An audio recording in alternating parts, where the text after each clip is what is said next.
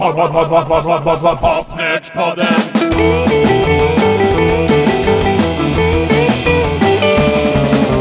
Pod, pod, pod, pod, pod, pod, pod, pod, Popnördspodden!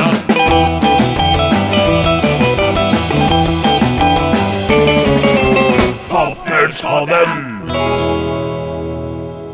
Hej på er alla popnördar och framförallt kanske Popnördspoddens popnörd nummer ett, Uffe. Hej på dig! Hej Åke! Hör du! Vad hade du tänkt att bjuda på idag? Idag är det din tur att vara kapten på skutan. Jo, du förstår att nu tänkte jag ta upp det här med att eh, man blir ju aldrig profet i sin egen hemby eller hemstad eller hemland. Och då har vi ju ett litet fenomen som jag tänkte ta upp. Nämligen det här med att man är en popgrupp men man lyckas inte där hemma. Och då ger man sig iväg någon annanstans och där lyckas man. Härligt! Kanske för att, som på 60-talet när Beatles kom, det räckte så långt och bara var från England för att man skulle bli stjärna någon annanstans. Men kanske inte hemma. Så var det. Och då tänker jag nu på vårt kära hemland Sverige. Vi hade ju en del band här som eh, plötsligt dök upp, var från England och blev populära. Mhm. Till exempel DJs. Vad har du att berätta om dem?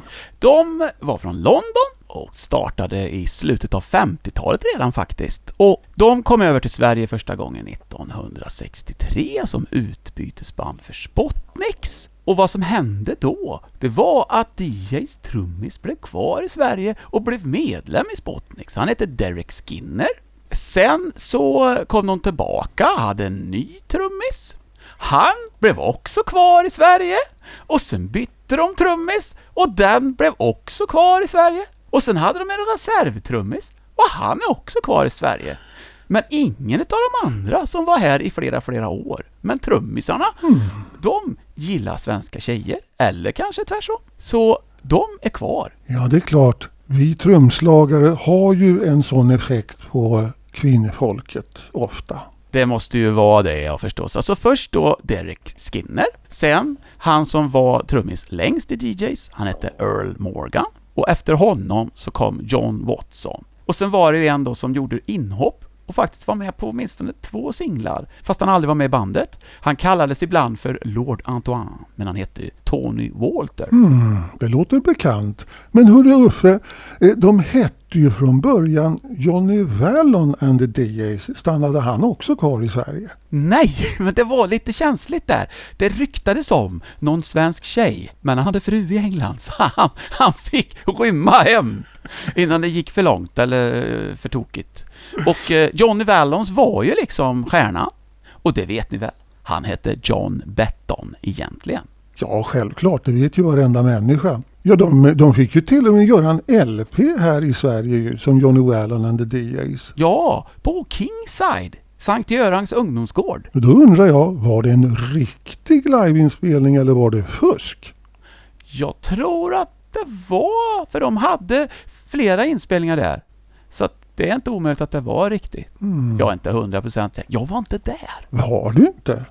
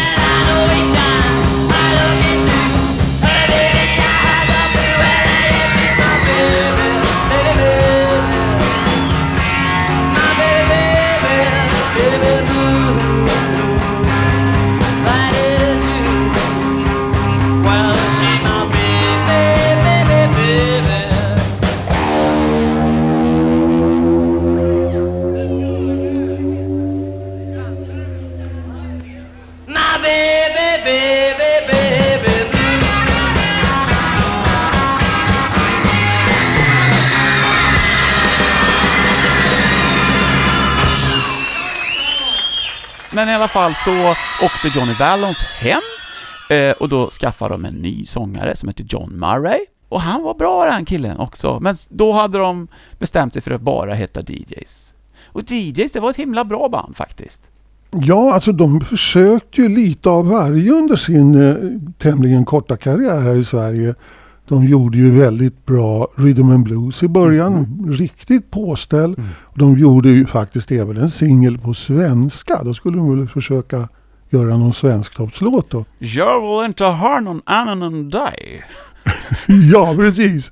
Och sen så blev de ju lite psykedelia när, eh, när det var inne med sånt. Och sen så blev de ju riktigt sånt här Simon Says popband när det var inne med sånt. Så de försökte allting. Jag ringer dig på fredag, typ Sven-Ingvars stuk nästan ett tag också. Och den var på den psykedeliska LPn. Mm. Ja, och det är ännu mer psykedeliskt om man tänker efter en gång till. Det blev väldigt skumt det där.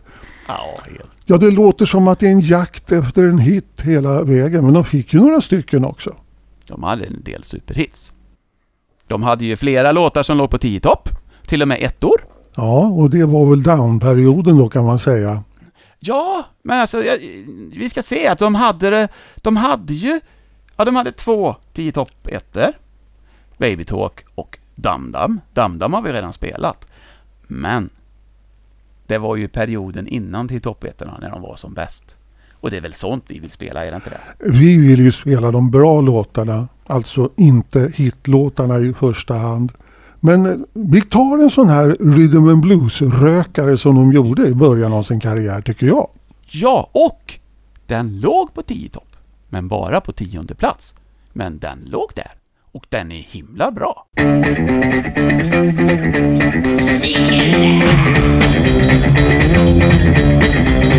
growing tired, sitting waiting. I'm growing tired of I'm growing tired of waiting. It makes me so mean, yeah, it makes me so mean. Well, I've been chasing my black-eyed woman. Well, I've been chasing my black-eyed woman. Well, I've been chasing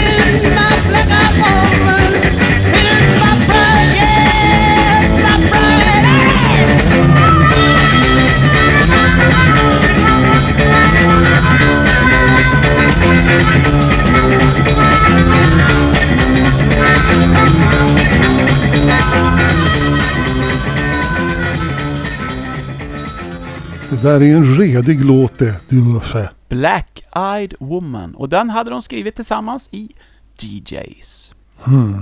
Men vi har ju faktiskt vårt grannland Finland också. De var ju inte besvarade från det här heller. Där hade de ju också engelskt band som kom dit och jag vet inte riktigt varför och hur. Men dit kom de och blev stora stjärnor. Och jag talar givetvis om Renegades. De var väl från Birmingham va? Japp, det är riktigt. Har du en story om Renegades? Varför hamnade de i Finland? De hade ingen Johnny Wallon först eller? Nej, jag vet faktiskt inte varför de hamnade där. Men när de väl hamnade där så gick det himla bra.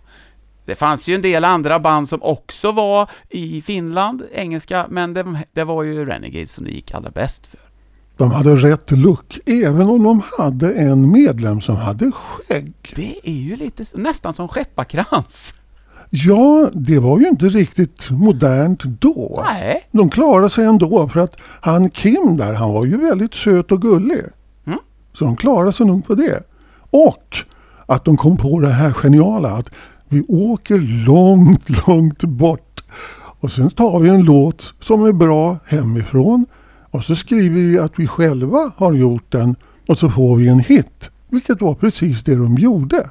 Ja, på, inom parentes så står det Brown, Gibson, Johnson och Mallet. Mm, men det är ju inte Vince Taylor. Nej, nej det är ju inte Vince Taylor. Hur hänger det här ihop? Kan man göra något så fult?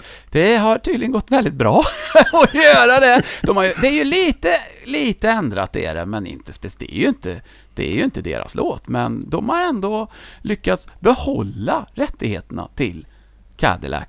Trots, nu för tiden så får Vince Taylors dödsbo lite pengar också. Men eh, eh, ja, det är sådär det kan bli ibland. Det är ju någonting som eh, fungerade ganska långt in på 60-talet. Även Zeppelin gjorde ju gärna så här att man skrev Page Plant på någon gammal Sonny Boy Williamson eller dylikt. Ja, på nästan allting. På de första två skivorna.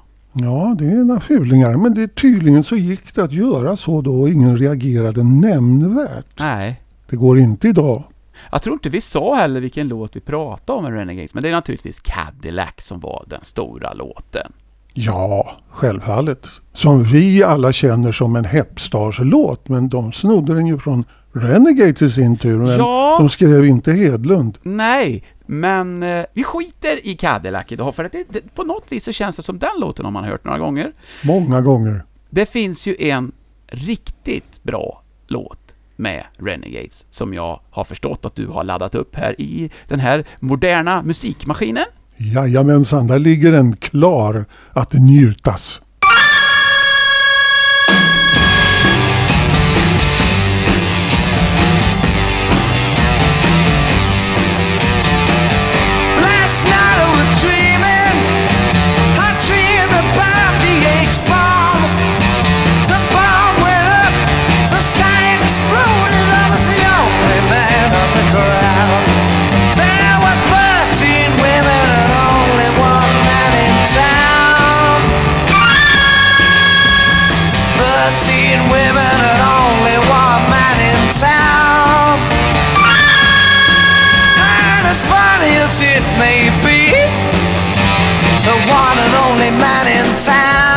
Me.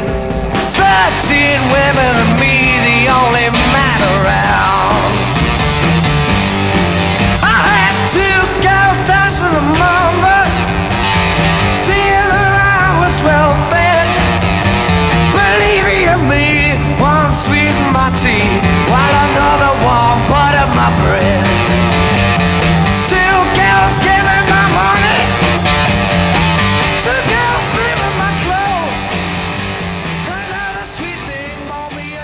Ja, men här hade de ju skaffat sig fastbox och var riktigt moderna. Annars är det en sak jag reagerar med Renegades. Det är att de har så plinkigt gitarrljud ofta. Alltså det låter mera twistgitarr än eh, modern Ja, men han popsound. hade ju faktiskt lite, han gillar ju det där, det som var 62, lite grann den gitarristen. Han hade skägg och han hade fel ljud, fast inte här. Här hade han en fussbox. Och 13 Women är ju en riktigt härlig låt. Jag tänkte så här, den fanns ju faktiskt med någon annan innan. Den är ju från 1954 den här låten. Originalet Tänker du på Bill eller? Just det. Jag tänkte spela originalet för att alla har ju inte hört den, kanske. Den är gossig och den här är det ju faktiskt många som har, kanske, och inte lyssnat sönder.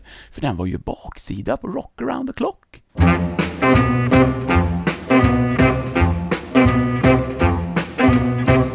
Night I was dreaming, dreamed about the H bomb. Well, the bomber went off and I was caught. I was the only man on the ground. There was a 13 women and only one man in town.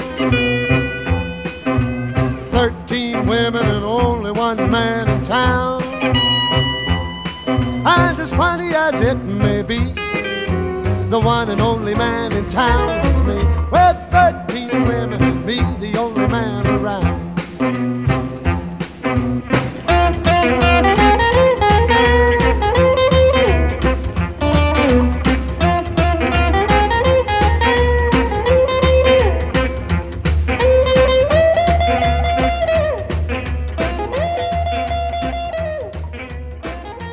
du, eh, Bill Haley, han hade ju inte skägg, men det hade ju Renegades.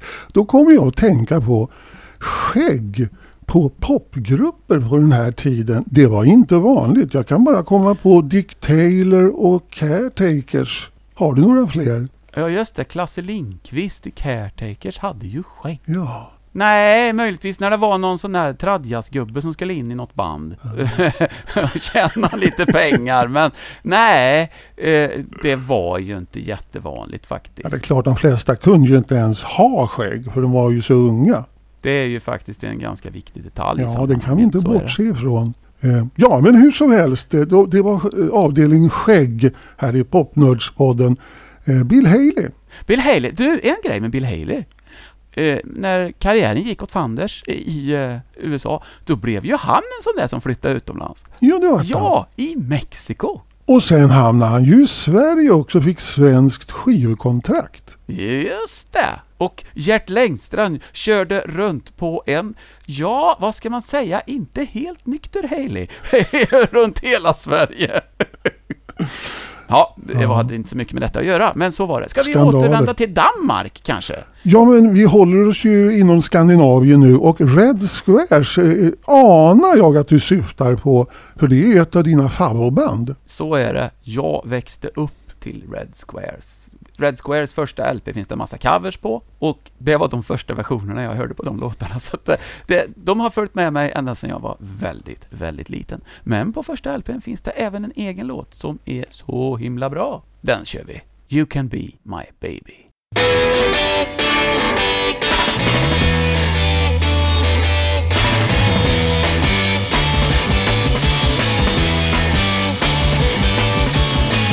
She was hiding in the shadows of the night.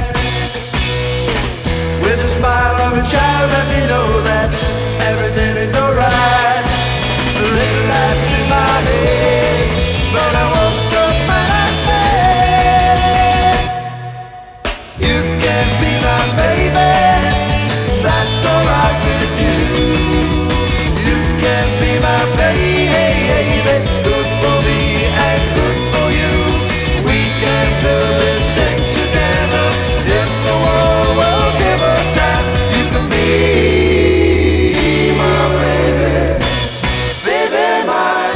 baby mine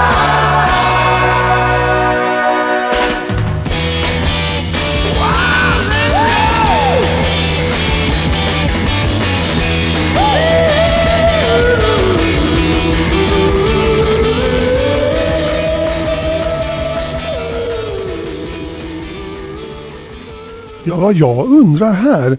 Eh, är ju om trumslagaren stannade kvar i Danmark då efter att karriären var slut i god DJs-anda i Sverige. Nej, det gjorde han inte. Däremot den som var den första trumslagaren, han hade slutat innan de slog igenom i Danmark till och med. Han kom till Danmark och bosatte sig i Danmark. Han hette Howie G. Men det här, det var ju Rick Moloney som var avsevärt mycket bättre. De hade ju faktiskt spelat in den här som en singelboxsida först med den gamla trummisen. Och den är inte lika bra alls. Men det finns ju två grejer som är rätt coola med Red Squares. Och det är det att de hade ju två solosångare. En som sjöng lite lägre och en som sjöng lite ljusare. Och det var George Garriock som sjöng de ljusa tonerna och Ronnie Martin som sjöng lite mörkare. Var alltså ett danskt Tom och Mick. Ja, fast ju nästan lite före. Och sen var det ju det andra, en power-trio då. Då Mick Rothwell, gitarristen, han körde ju på en 12-strängad Hagström-planka. Och det gav ett ganska speciellt ljud, som jag tycker är väldigt trevligt. Ja, det är klart. Det är ju ett av dina favoritband. Mm. Eh, Jag tänkte på eh, vår anknytning här med Bill Haley. Mhm. Att han eh, fick ju bege sig till Sverige då och hamnade på Sonett. Japp. Och, och spelade in alla sina gamla hitlåtar igen och gjorde alla skivköpare säkerligen besvikna. När de hörde att det inte var den version de egentligen ville ha, misstänker jag. Det kan nog vara så. Men eh, det fanns ju ett annat band också som fick eh, ja, väldigt mycket ge- bege sig till Sverige för att göra hits och få lite karriär. Eh, Det var ett engelskt band. Mm. Vad hette de Uffe? Ja, det var ju också ett av de banden som jag tyckte väldigt mycket om som liten parvel. Downliners sekt. Det var Favos. Även för mig.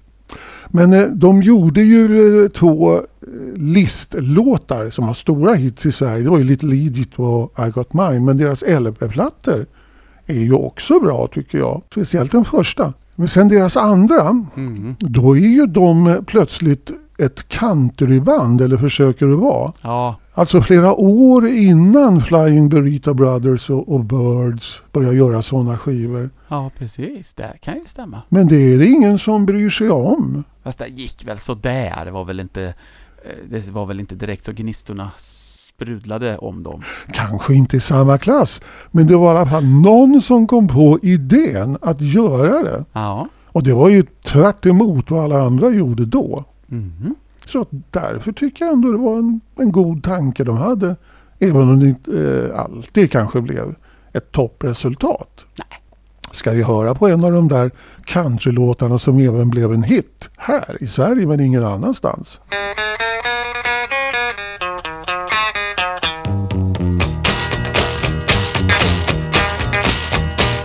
Back in Oklahoma in a watermelon patch.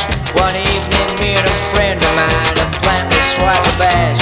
I found a 50 pounder, big and right. I whispered to my buddy, hey, I got mine. I got mine. I got mine. In that watermelon patch, I got mine. Just then we heard a shotgun blasting loud and clear. Then we heard a voice saying, What you boys doing here? Buckshot started flying. We left the goods behind and streaking up behind, boys. I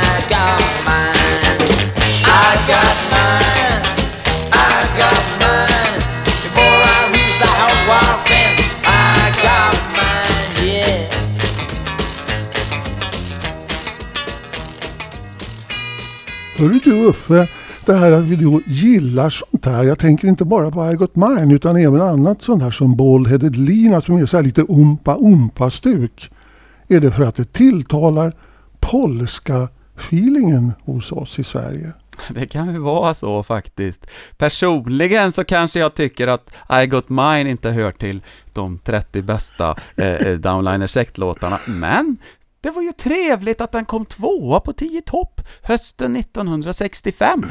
Okej, nu talar vi alltså England och band som ingen bryr sig om där hemma i stort sett. Nej, vi, vi, får ju inte, vi får ju inte glömma en sak. Jaha, vad kan det vara? Vi måste ju hedra dem. Ja, Keith Grant, som inte hette Grant, han hette väl Evans tror jag. han hette Evans ja. Och sen han chefen som hade en sån här Sherlock Holmes-mössa på sig. Som då Jajamän. hette Don Crane, fast egentligen hette Mike O'Donnell. Ja, du kan Uffe. Vad hette trummisen då? Jo, är inte det John Sutton? Det stämmer det. Ja. Och vad hette munspelaren? Uh, Ray Zone? Och sen Pip Harvey. Just det. Och sen har vi en kvar. Terry Gibson är kvar på gitarr. Just det, men han heter ju inte Gibson. Nej, han heter inte det. Han heter Terry Clemson. Ja, just det. Nej, han verkar inte vara så nöjd med den här Country Sect. Nej. The Sect, det tyckte han var den bästa, det får man ju hålla med om. Och Rock Sect Sin, den var okej, men inte mer. Ja. Jaha, ska vi komma till nästa engelska band med succé i Sverige nu? Ja, varför inte? Och de, som man sa på den tiden som man inte säger längre, de hade egen bekänt. Det hade de som steppade. Och han steppade alltså i svenska folkparker till The Snobs. Ja, det är ju helt sanslöst. Och de var alltså, de lira i såna här eh, engelska stora vita peruker, lockiga, du vet, såna där. De hade då en dunderhit här med sin Buckles You Stomp. Men sen gjorde de ju bara en enda singel till. Ja, Det är mystiskt hur det kan gå upp och sen ner som en pannkaka inom loppet av några veckor. precis. Så jag tycker vi tar den där missen istället. Den som inte blev en hit. Ja, men det tycker jag är trevligt. Och då var det Elvis det handlade om. Ja, på snobbvis. Since my baby left me, I found a new place to dwell. It's down the end of Lonely Street at Heartbreak to tell. Well, I've been so lonely, baby. I've been so lonely,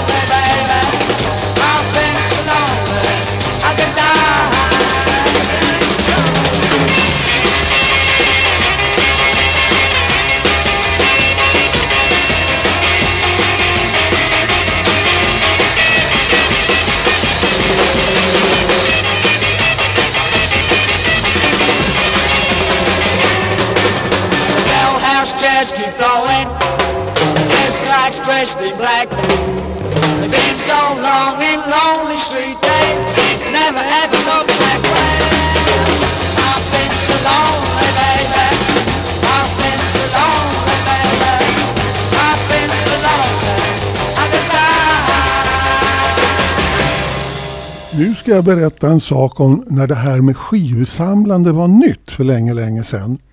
Det var ju så att jag och eh, min kompanjon i Vasa Express, Roger, vi samlade ju skivor och vi rensade ju överallt.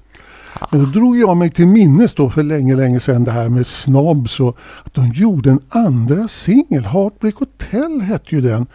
Men då förnekade han. Nej, det där tror jag inte på. Den har jag aldrig sett. Det förklarar alltså hur obskyr den här singeln var. Mm. Men jag har den i alla fall, för den är trevlig. Ja, och det ska du vara väldigt glad för tycker jag. För jag har den inte. Nähä.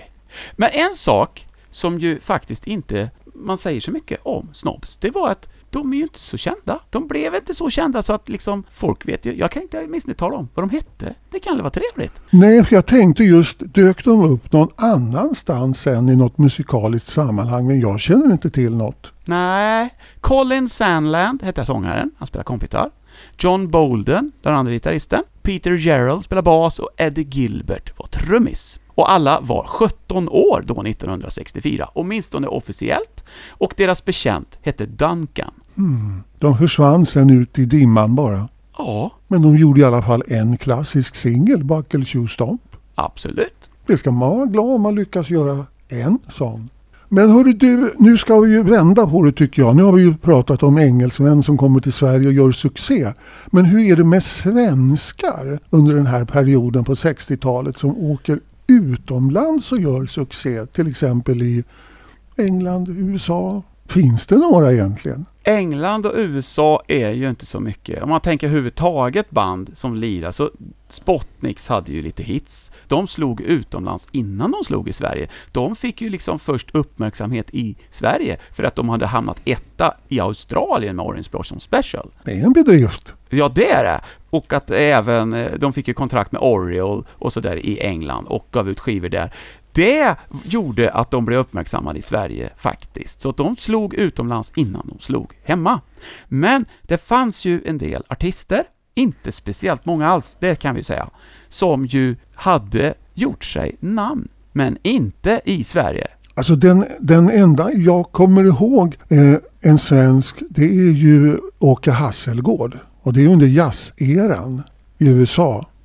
Ja, han lirar ju med Benny Goodman då. Men eh, det är inte många alltså. Nej, Men jag, jag, jag har hört ryktas om att det fanns någon som var populär i Hongkong. Så är det. Och eh, han var ju svensk. Eh, han hette Anders Nilsson. Hans föräldrar var missionärer, så Anders föddes i USA, men växte upp i Hongkong och där lyckades han, han var ljushårig, bli stjärna. För att ljushårig i- Hongkong, det sticker ut lite grann. Det kan man säga. Så han startade ett band där som heter Continentals och eh, de hade lite framgång. Men sen så fick han ge sig till Sverige och göra lumpen, annars skulle han bli av med sitt medborgarskap. Aha, så han var alltså både svensk och amerikan. Ja, eller Hongkongian, heter det så? Och sen så kom han hit och fick göra en singel på eh, Einar Svenssons bolag, det är alltså Cool Candys bolag, Anette. Var det i samband då med att han var här och lumpade? Japp. Men sen så var det att det, han behövde inte fullfölja alltihopa, så då åkte han tillbaka till Hongkong igen och startade ett nytt band som heter Inspiration och så gjorde de en LP. Men jag ska spela en låt som kom på singel efter LPn, där Anders Nelson goes psychedelic.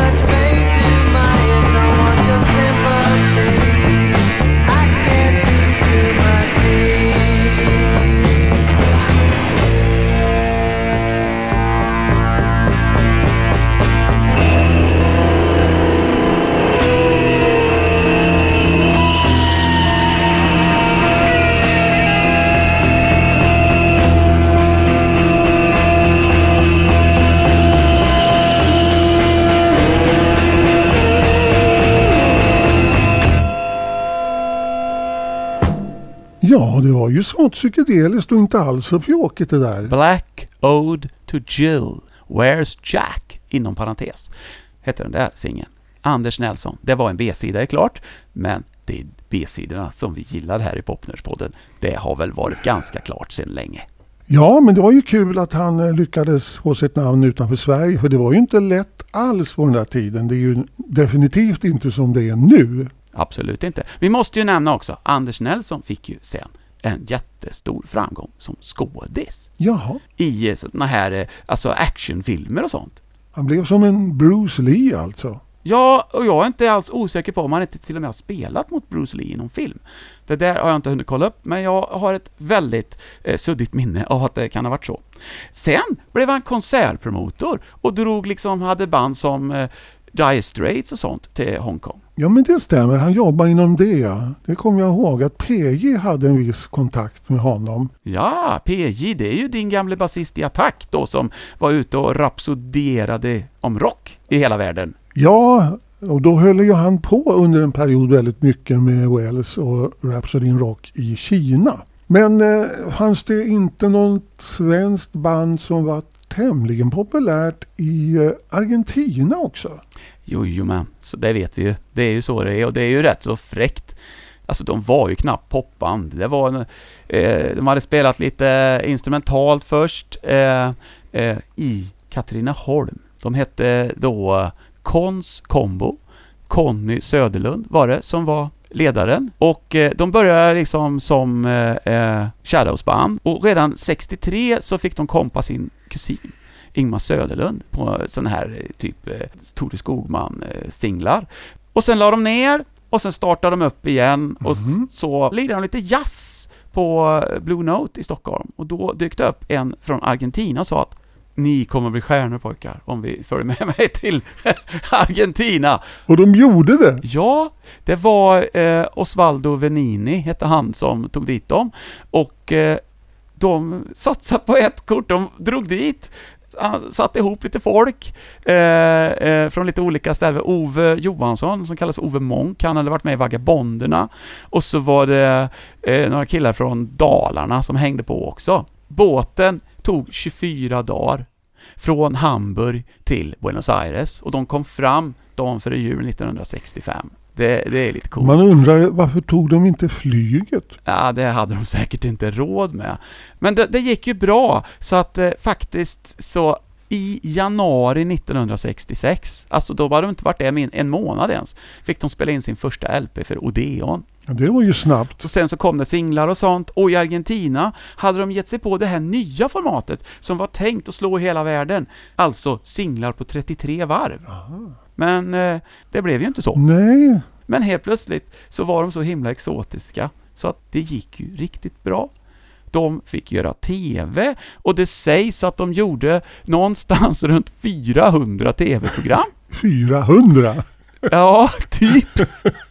Jag undrar om inte det är lite överdrivet. Ja, men alltså att de då fick någonting som gick varje veckodag att spela i. Men eh, i alla fall eh, så var det så att eh, de gjorde tre LP-skivor och eh, den mittersta skivan den delar de med ett band ifrån eh, Uruguay som hette Los Shakers. Då när de behövde lite låtar, då så skrev de hem till eh, en kille som var med i allra första upplagan av Konst Combo, men som aldrig följde med till Argentina. Han hette Jojje Ljungqvist. Så han hade skrivit ihop två låtar tillsammans med Jimmy Lindskog, som var ifrån de trakterna från början, innan han ju hamnade i Shamrock och skrev några låtar som Renegades spelade in. Så ser, det hör ihop här en hel del. Allting hänger ihop här, ja. Men alltså nu blir jag så nyfiken på hur de låter för att jag kan inte minnas att jag har hört Coons Combo överhuvudtaget. Var de verkligen ett popband eller hur var det med det? Ja, egentligen var de nog inte. Det var nog mer en nattklubbsorkester, mer än ett popband egentligen. Men eh, jag fick tag på de här eh, för länge sedan, eh, de här tre LP-skivorna från någon argentinsk säljare på Ebay. På den tiden så kunde man inte skicka direkt ifrån Argentina, för de hade inte tillräckligt bra ekonomi där, så att då fick man gå via ett annat land för att skicka pengarna för att han skulle få dem. Det var väldigt komplicerat, men till slut kom de hem och det är faktiskt så den här låten vi ska spela nu, That Song Really Knocks Me, heter den. Den hade faktiskt Renegades gjort en version på, men nu kör vi Kons Combos version.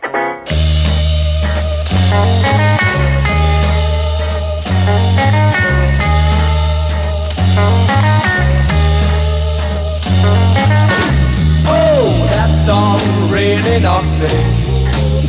It makes me rock, turn me up, leaves me breathless. Me. It makes me rock, turns me up, leaves me breathless. Well, I've been to rock and roll with you, babe, and I never felt this way before. Tonight you've got the song sounding happy. I'm gonna rock, I'm gonna shake, and ask for more. Oh, that song really knocks me. It make me rock, turn me up, leave me breathless. Oh,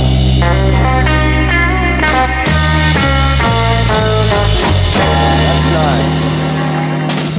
Ja, det var väl inte direkt Electric Prunes, det kan man ju inte säga. Nej. Men de hade ju ändå anlagt Beatles-frisyrer, det har jag sett på bild. Ganska långt hår dessutom. Så det stämmer ju inte med musiken riktigt. Nej, men det funkar i Argentina. Sen får vi väl också nämna att denne Conny, det är ju den Conny som sen lirade med Cornelis. Just det.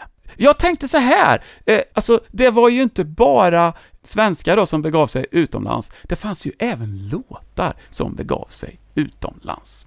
Det var så att det fanns en kille som hette Christer Berglund som fick skivkontrakt med Svedisk. Roland Ferneborg sa ”Jag spelar in en LP med dig, för du har gjort bra låtar, om jag samtidigt kan kränga dem”. Så att då följde det med ett nothäfte, så att det här var mer som en LPn som gavs ut under namnet Beat Incorporated var egentligen tänkt som en, en demoplatta för låtar. Och en av låtarna blev faktiskt en hit i Holland med ett band som var från England, men som inte... Manchester var de ifrån, men de slog aldrig hemma, men de blev storfräsare i Holland. Deras namn har blivit väldigt känt med en annan grupp sen, ifrån Tyskland, men jag snackar om Scorpions, Aha, holländska Scorpions då? fast från Manchester i England. Komplicerat. Ja, Fanns det inte ett Scorpions i Norge också? ja, alltså det var nog samma band, de var en sväng i Norge med. Aha, riktiga Globetrotters. Jajamän. I alla fall, Christer Berglunds låt som de spelade in, alltså Christer Berglund, han hade ju artistnamnet Chris Corday. Och eh, eh, han hade ju slagit sig ihop med Mavericks från Uppsala och det var ju Mavericks som var Beat Incorporated. Spotnix spelade in två utav låtarna eh, och eh, då Scorpions också. Vi ska väl höra då. Det blev ju en liten hit i Holland av låten Ann-Louise. Thank you.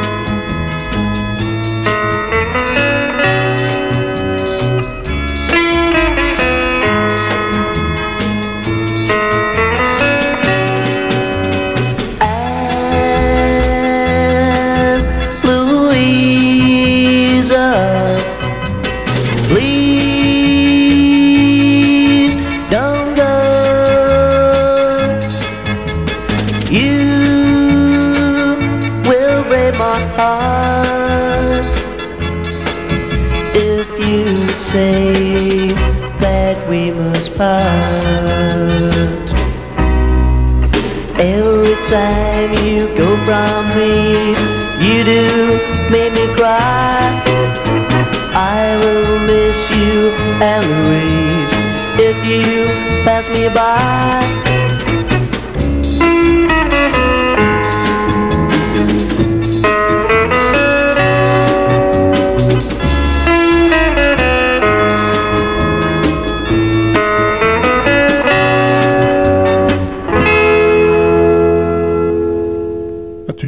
Låter som We Four ungefär. Ja, de var bra mycket bättre på andra låtar, Scorpions, det kan jag lugnt säga. Men eh, den var ju inte från Sverige, därför spelar vi den här i Popmuspodden.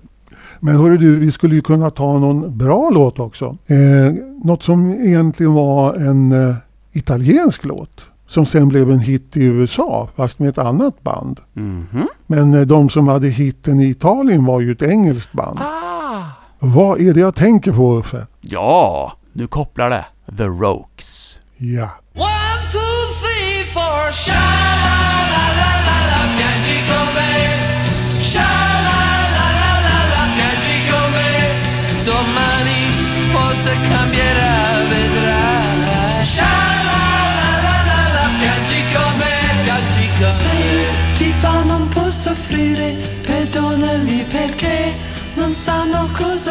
fanno? Io soffro come te. Se il tuo sorriso triste non li ha convinti mai, tu non li devi odiare, perdonali se puoi.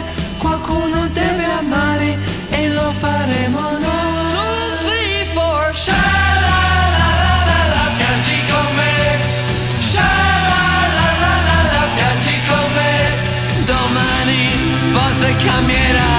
piangi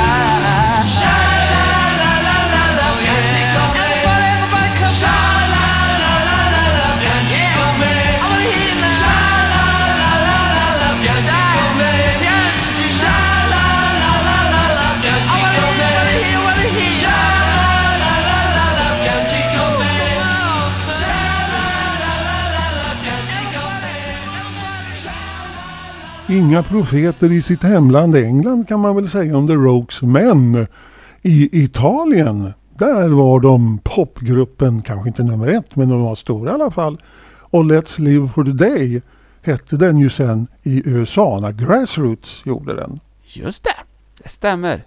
Men du, vet du faktiskt att Vic Briggs, som var med i Animals, då, eh, när eh, Eric Burdon startade sin nya upplaga av Animals, han var med i början av The Rokes. Aha, men inte när de flyttade till Italien för att göra karriär då. Jag vet inte. De hette ju, det vet du va? De hette ju Cabin Boys först. Och eh, Jaså, hade jaha. varit kompgrupp och Tommy Steels brorsa, Colin Hicks. ja, just det. Colin Hicks ja. Ja, det gäller att ha kontakter i branschen. Ja, så är det. Ja, men då har vi ju då ett exempel här på en engelsk grupp som kan ge sig ut någon annanstans och bara vara engelsk. Även om de var tvungna att sjunga på italienska i Italien tydligen. Sen fanns det ju de här grupperna som, eh, ja när, när Beatles slog i USA, då var det ju England som gällde. Man skulle ju luras lite grann, som till exempel Dog Sam gjorde.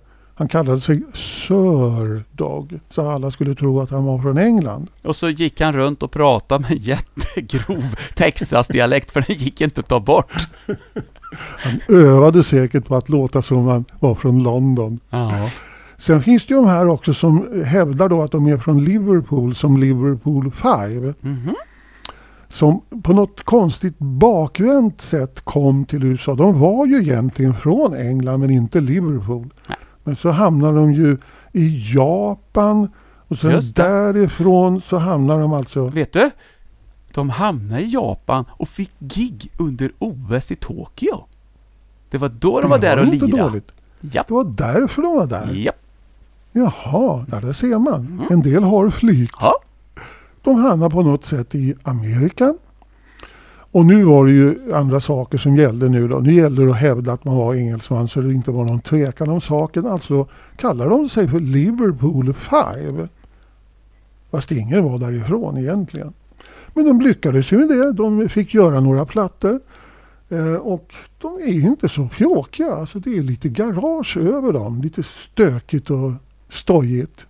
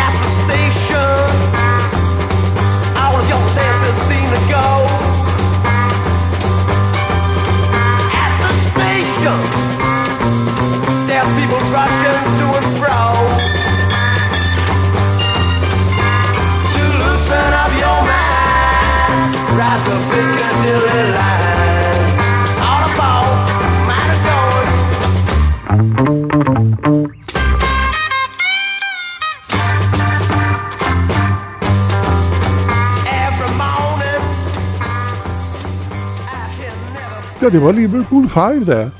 Det är klart, det här var ju 67. Det här hade nog legat mera i tiden om det varit 65-66. För 67, då skulle man ju bli lite psykedelisk. Men den här var ju inte så psykedelisk. Nej, det gör inget, det gör inget. Precis. Jag vet hur du tänker. Det ska alltid låta som 66. Oavsett vilket år skivan kommer. Då är det bra. Ja, Hmm, okej. En del lever i sin samtid, en del lever i det förflutna. Men hörru du, det fanns väl flera som låtsades att de kom från någon, någon ort men egentligen inte alls gjorde det? det fanns ju en trio låtskrivare och sånt som var ifrån New York. Bland annat Richard Gotherer som ju senare fick stor succé med alla möjliga artister. Jag kom att tänka på Robert Gordon till exempel. Men han var med i ett gäng som hette Strange Loves och de sa Vi är från Australien. Och klädde sig så också. Så hade de konstiga trummor och Ja, de hade, de, de var inte aboriginer direkt, men de ville då visa på deras australiensiska eh, arv, som de egentligen då inte hade någonting alls.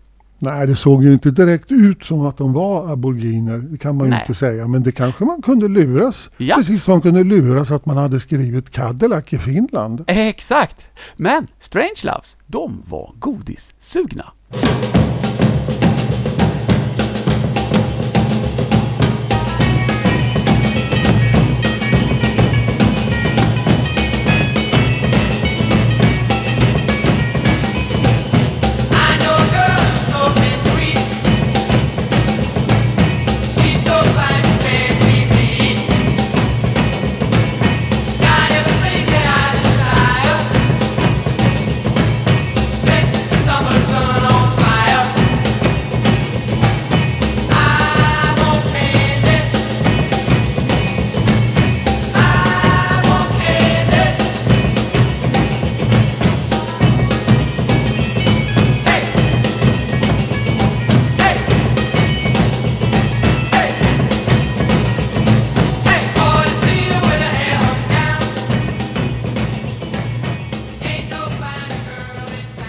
Ja, det där var äkta australiensiskt sound från Strange Loves ö, från New York. Ja, Ja, det är bara ruffel och båg i musikbranschen. Hur man än vänder och vrider på det.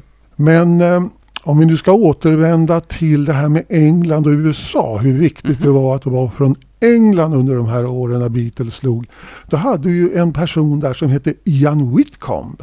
ja, han hade ju en stor hit. Han hade tre låtar på USA-listan och den andra utav dem, den gick upp på åttonde plats och var en jättehit och slog väl inte direkt någon annanstans. Nej, han var nog tämligen okänd i England på den tiden. Men sen gjorde han ju en bok. Han var en sån som du är Uffe, en författare. Ja, han var det! Jag har hans bok. Hette den inte After the Ball? Men Ian Whitcomb, Ja, alltså han hade ju en ganska säregen sångstil. Men han var från England och därför så small det till för honom. Här kommer den, You Turn Me On.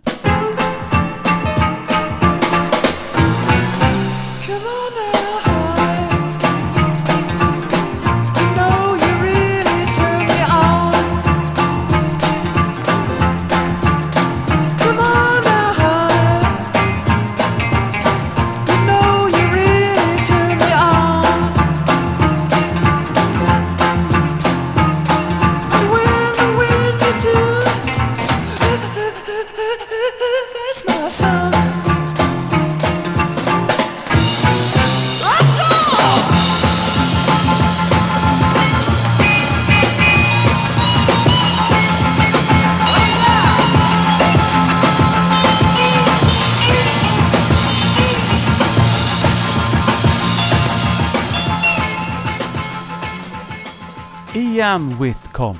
Mycket bättre författare än sångare, tycker i alla fall jag. Ja, man kan säga så här att bara du var från England så kunde du göra vad som helst där under några år. Det här är väl ett bevis för det. Men är det så här då Uffe, du som är en analytiskt eh, lagd person, att det är tvärtom nu? Att nu kan man hävda att man är från Sverige så får man status. Uh, nah. Vi har ju så många artister som är stora worldwide. Det är en sak som är ganska rolig. Jag prenumererar ju på den engelska musiktidningen Kindig. Där är det, och har varit under ett par, tre år, en väldig Sverige-hype. Mm, jag har sett det. Ja. Och de, där stod det senaste numret att Sverige är det land i världen som har bäst och flest popmusik per capita. Och vi har ju alla DJs. Det är ju en värld för sig det också. Så Alla som går i Aviciis fotspår. Ja, då ska vi ta en, vi tar en grupp till som var engelsk men eh, gjorde sitt bästa för att överdriva det så mycket det gick. De var ju nämligen lite av ett husband Ah, eh, på eh, popshowen Hullabaloo som gick i eh, amerikansk tv och faktiskt gick även i svensk. mm.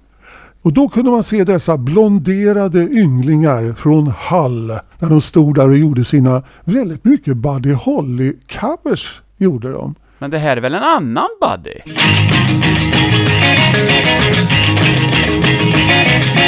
Come along and be my party doll. Come along and be my party doll. Come along and be my party doll. I wanna make love to you, to you. I wanna make love to you. Come on. Yeah, come on. Well, I met a pretty girl walking down the street. The kind of pretty girl that you would like to meet. She had a big blue eyes and a long blonde hair. I said, come on, pretty baby, you ain't going nowhere.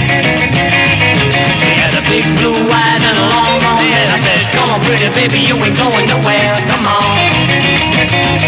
Hey, come on. Well, come along and be my party doll. Come along and be my party doll. Come along and be my party doll. I wanna make love. Ja, hade de hottat upp Buddy Knox gamla Party Doll till lite mer popstuk. Ja, det var inte mycket som man kände igen på den. Det är precis som du brukar säga till mig. Men egentligen alltså, refrängen, men resten, det var rätt stor skillnad. Men det tycker jag är trevligt. Ja, jag vet det. Du gillar ju att göra de låtar till oigenkännlighet. Varför ska man spela Final Countdown så att någon känner igen den? När man kan göra om det till 100% så ingen känner igen den.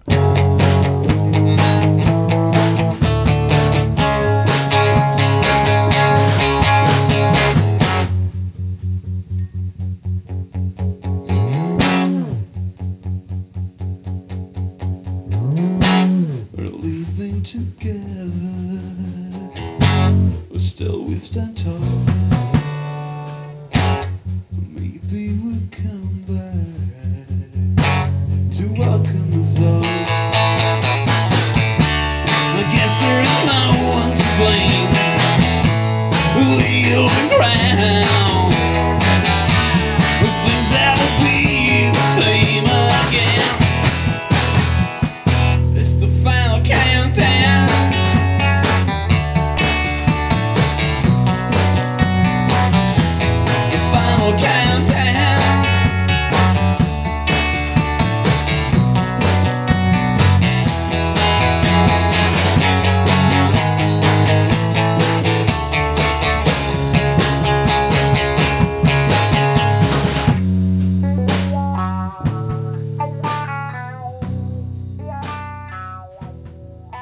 Vi hade väl tänkt att försöka knyta ihop den här säcken med lite de här internationella kontakterna fram och tillbaka i en himla sörja. Och, och, eller vad man nu ska säga, oreda, men härlig på något vis. Med det vi pratade om. Ja, vi har ju pratat så väldigt mycket om det här med Cadillac nu och hur man gör, att man snor något och så säger man att man har gjort den och sen är man 300 mil bort och ingen märker något. Nej. Det kanske går i Sibirien än så länge, det är möjligt. Ja. Fast kanske inte så troligt. Internet finns ju överallt. Men hur ska vi då summera allt vårt resonemang, Uffe? Jo, kan vi inte göra så då att vi tar originalet på Cadillac? För det var ju en kille som ju gav sig åtminstone ut för att vara amerikan och sen hur det nu var, eh, hamnade i England och gjorde det karriär som inte gick så bra och sen så hamnade han i Frankrike och helt plötsligt så blev han någon sorts Frankrikes Gene Vincent. Ja, det var så här att han var ju engelsman men han flyttade ju till USA som tioåring. Ah, Och sen flyttade han tillbaka och då hävdade han att han var amerikan för det var ju tuffare. Så att så gick det till. Och sen hamnade han i Frankrike. Och jag vet inte vad han hävdade där om han var engelsman eller amerikan. Men han var ju exotisk och han var ju en jäkel på att showa. Det ser man ju på alla klipp man kan kolla på Youtube. Eh, det är ju det som är det roliga, att nu går det att se hur de gjorde och hade sig. Annars är han ju mest känd nu då att han ska vara den här förebilden till David Bowies figur Ziggy Stardust. Ja, Alltså så mycket David Bowie låter det inte om den här låten då som är från 1959.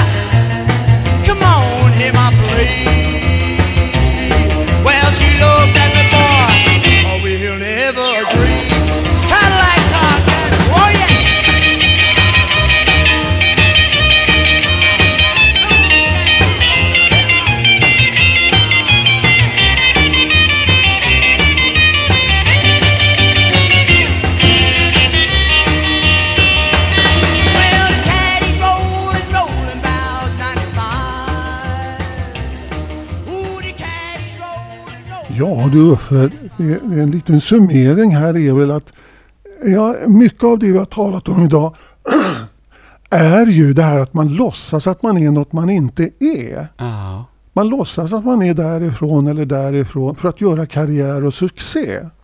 Och det kanske det är så det är i musikbranschen, i underhållningsbranschen. Man bygger upp en image av någonting som inte alls egentligen behöver stämma. Ja, men då har ju jag en härlig anekdot. Det var någonstans i Skåne där den berömde amerikanske folksångaren Bobby Rivers skulle uppträda. Men när han gjorde det så hördes en röst ifrån publiken som tjoade. Nej, vad fan, det är ju Hans-Olle hemifrån! Det var Hasse Kvinnaböske Andersson som försökte vara amerikan på 60-talet.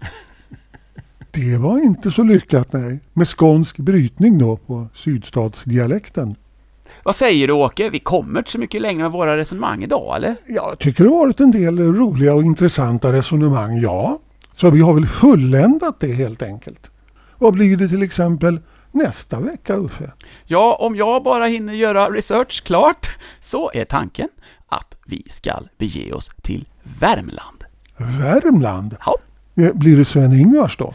Ja det är nog inte omöjligt. De var ju lite rockband först, innan de blev Sven-Ingvars med hela svenska folket. Hmm, det där ska vi kunna analysera riktigt ordentligt. Var de verkligen det eller inte? Exakt, de hade ju dragspel. Nu kommer jag fundera på det här hela veckan lång Uffe. Men tills dess får vi väl ändå säga då hej. Hej hej! Pod, pod, pod, pod, pod, pod, pod, pod,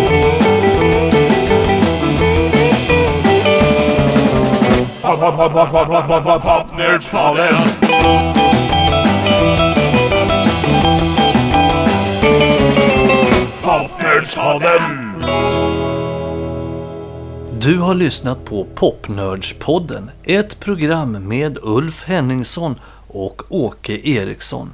För det tekniska stod Dennis Olsson.